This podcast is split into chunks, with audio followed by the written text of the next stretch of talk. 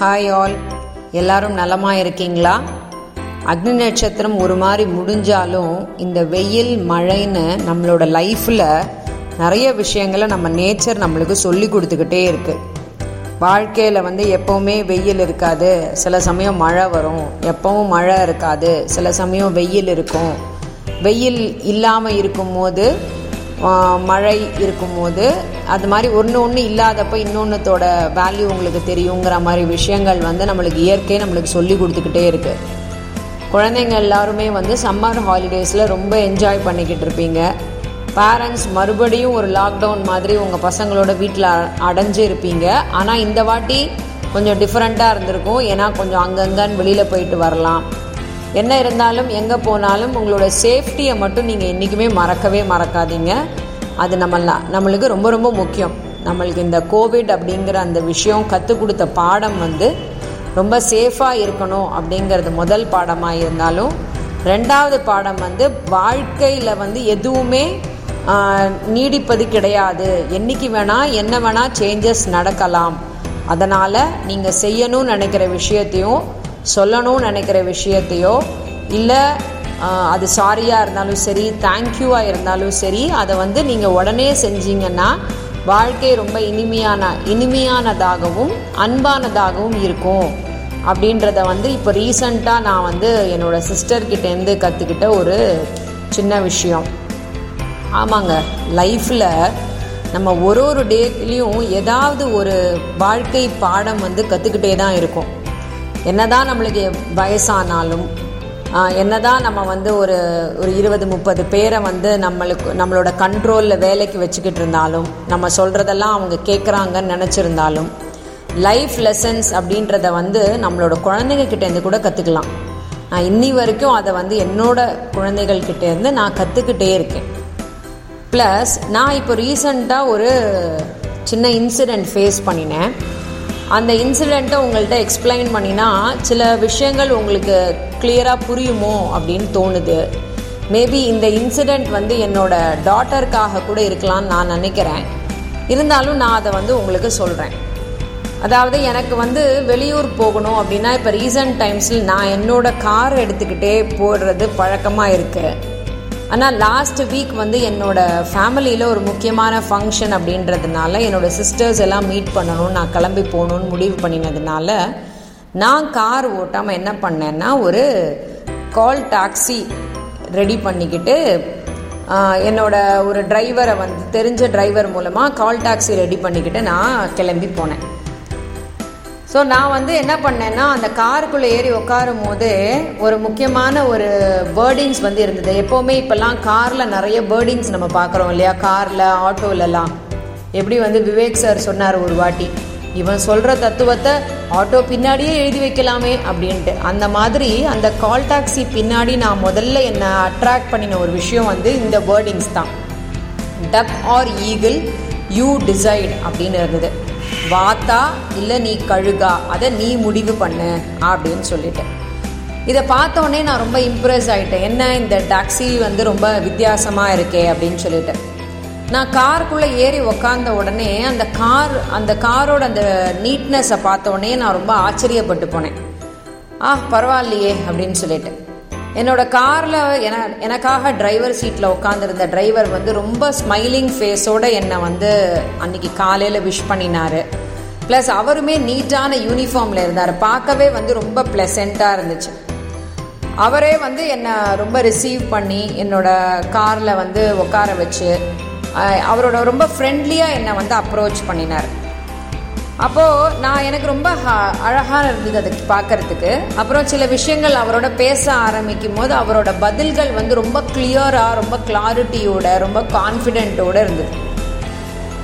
அப்போது என்ன இவ்வளோ அழகாக பேசுகிறாரே அப்படின்னு சொல்லிட்டு ஏன்னா ஜென்ரலி இந்த கா டாக்ஸி டிரைவர்ஸாக இருக்கிறவங்க வந்து ரொம்ப ஃப்ரஸ்ட்ரேட்டடாக ரொம்ப போர் அடிச்சுக்கிட்டு ரொம்ப எது- எல்லா லைஃப்பில் எதுவுமே இல்லை இன்னுமே அப்படிங்கிற மாதிரி ரொம்ப ஒரு சீ அப்படிங்கிற ஒரு லைஃபோட தான் அவங்க இருப்பாங்க. நம்ம அந்த மாதிரி தான் நிறைய பேரை பார்த்துருக்கோம். ஆனால் இந்த டிரைவர் ரொம்ப வித்தியாசமாக இருந்தார். ரொம்ப நீட்டாக ட்ரெஸ் பண்ணியிருந்தாரு. அவரோட காரை ரொம்ப நீட்டாக மெயின்டைன் பண்ணியிருந்தாரு. நம்ம கேட்குற கேள்விகளுக்கு ரொம்ப டீசெண்டாக பதில் சொல்லிக்கிட்டு இருந்தார் ரொம்ப அழகாக நம்மள்கிட்ட பழகினார். அதுதான் ரொம்ப ரொம்ப முக்கியம். ரொம்ப டீசெண்டாக பழகினார். ஸோ இதெல்லாம் பார்க்கும்போது அட வித்தியாசமாக இருக்கே அவருமே கொஞ்சம் இன்ட்ரெஸ்டிங்காக இருக்காருன்னு தோணுச்சு. அப்போ நான் அவர்கிட்ட கேட்டேன் நீங்கள் எப்போவுமே இப்படி தானா சார் அப்படின்னு சொல்லி நான் கேட்டேன். உடனே அவர் சொன்னார் இல்லை சார் நானும் மற்ற டிரைவர்ஸ் மாதிரி எப்பவும் போல் சத்தம் ஓட்டுக்கிட்டு ரொம்ப கோவப்பட்டுக்கிட்டு நம்மளோட லைஃப்பை பற்றி குறை சொல்லிக்கிட்டு வரவங்க போகிறவங்கள பற்றி குறை சொல்லிக்கிட்டு இப்படி தான் இருந்தேன். அப்படின்னு சொல்லி சொன்னார். சொன்னோடனே ஆனால் இப்போ நீங்கள் அப்படி இல்லையே சார் மாறிட்டீங்களே.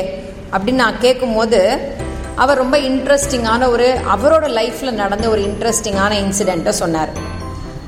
ஆக்சுவலி அவர் வந்து ஒரு கிளைண்ட்டை வந்து ட்ராப் பண்ணுறதுக்காக ஒரு ஒரு இடத்துக்கு கூட்டிகிட்டு போயிருக்காரு. அவர் வந்து அந்த கிளைண்ட் வந்து ஆக்சுவலி ஒரு செமினார் ஆர்கனைஸ் பண்ணுற ஒரு பர்சன் அவரை கொண்டு போய் அவரை வந்து கொண்டு போய் ட்ராப் பண்ணுறதுக்காக அவர் போயிருக்கார்.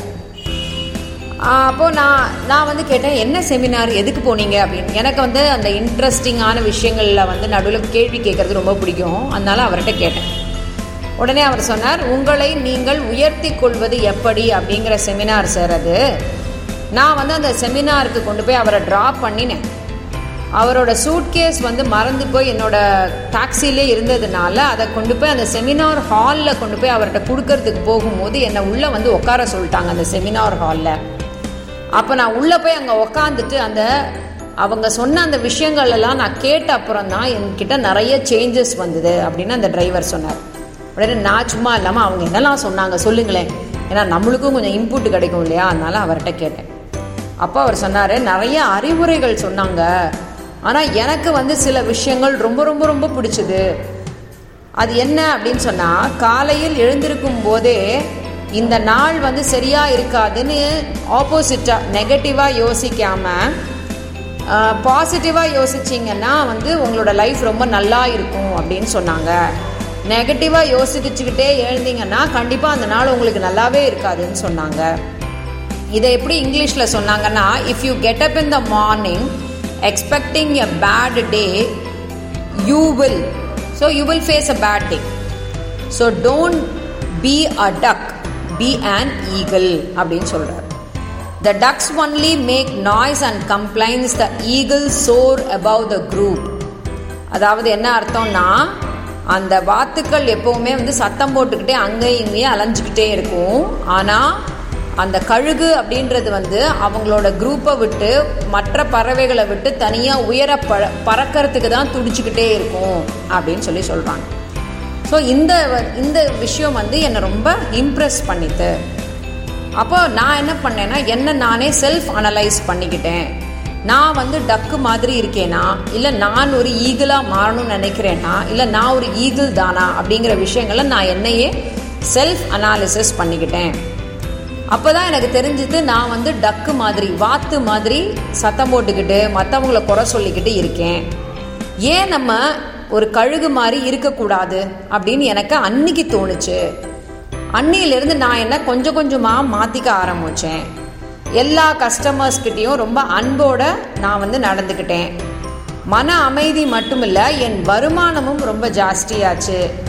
என்னோட டாக்ஸி எப்பவுமே பிஸியாக இருக்குது என்னோட டாக்ஸியில் ஃபஸ்ட்டு டைம் ட்ராவல் பண்ணவங்களோ பண்ணவங்க ரிப்பீட்டடாக என்னை திரும்ப திரும்ப கூப்பிட்டு என்னோட ரெகுலர் கஸ்டமராக மாறிட்டாங்க.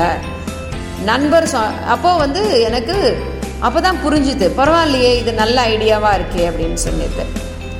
அதுக்கப்புறம் எனக்கு என்ன வேலையாக இருந்தாலும் நாம் நடந்து கொள்ளும் நடத்தையும் அர்ப்பணிப்பும் உணர்வுமே அதை வந்து சிறந்ததா இல்லையா நம்ம சிறந்தவர்களா இல்லையான்றது காட்டும். அப்படின்னா என்ன அர்த்தம்னா நம்ம என்ன வேலை செய்கிறோமோ அந்த வேலையில் நம்ம எவ்வளோ டெடிக்கேஷனும் எவ்வளோ சின்சியாரிட்டியும் காட்டுறோமோ அதில் அதுவே தானாக நம்மளை உயர்த்திடும். அப்படின்றது தான் அது அர்த்தம். உயர உயர வாழ்வில் கழுகு போல் பறக்க வேண்டும். அது வந்து நம்மளை பறக்க வைக்கும். நம்ம வந்து ரொம்ப சின்சியராகவும் ரொம்ப ஒபீடியண்ட்டாகவும் நம்மளோட வேலைகளை நம்ம செஞ்சுக்கிட்டே இருந்தோம்னா நம்மளை அறியாமையே நம்ம கொஞ்ச நாளில் உயரமாக பறக்க ஆரம்பிப்போம். அப்படின்னு சொல்லி அந்த டிரைவ் அதெல்லாம் நான் ஃபாலோ பண்ணினதுனால தான் என்னால் இப்படி என்ன சேஞ்ச் பண்ணிக்க முடிஞ்சிச்சு. அது மூலமாக என்னோட வருமானமும் ஜாஸ்தியாச்சு. என்னை பற்றின நல்ல எண்ணங்கள் எல்லார்கிட்டயும் என்னால் பண்ண முடிஞ்சிச்சு. அது எனக்கு ஒரு பாசிட்டிவான வைப்ரேஷனை கொடுத்தது அப்படின்னு அந்த டிரைவர் சொன்னார். அப்போ எனக்கு இன்னொரு ஒரு கொஸ்டின் வந்தது. நம்ம எப்படி வாழணும்? ஈகிள் மாதிரி வாழணுமா? இல்லை டக்கு மாதிரி வாழணுமா? அதை முடிவு பண்ணுறது நம்ம தான் நம்ம தான் நம்ம நம்ம என்ன மாதிரின ஒரு லைஃப்பை லீட் பண்ணணுன்றத முடிவு பண்ணணும். நல்ல நண்பனாக நல்ல சகோதரனாகவோ சகோதரியாகவோ நல்ல அப்பாவாகவோ இல்லை நல்ல அம்மாவாகவோ நல்ல கணவனாகவோ இல்லை நல்ல மனைவியாகவோ குறிப்பாக நல்ல குடிமகனாக மாறுவது எல்லாமே நம் கையில் தான் இருக்கு.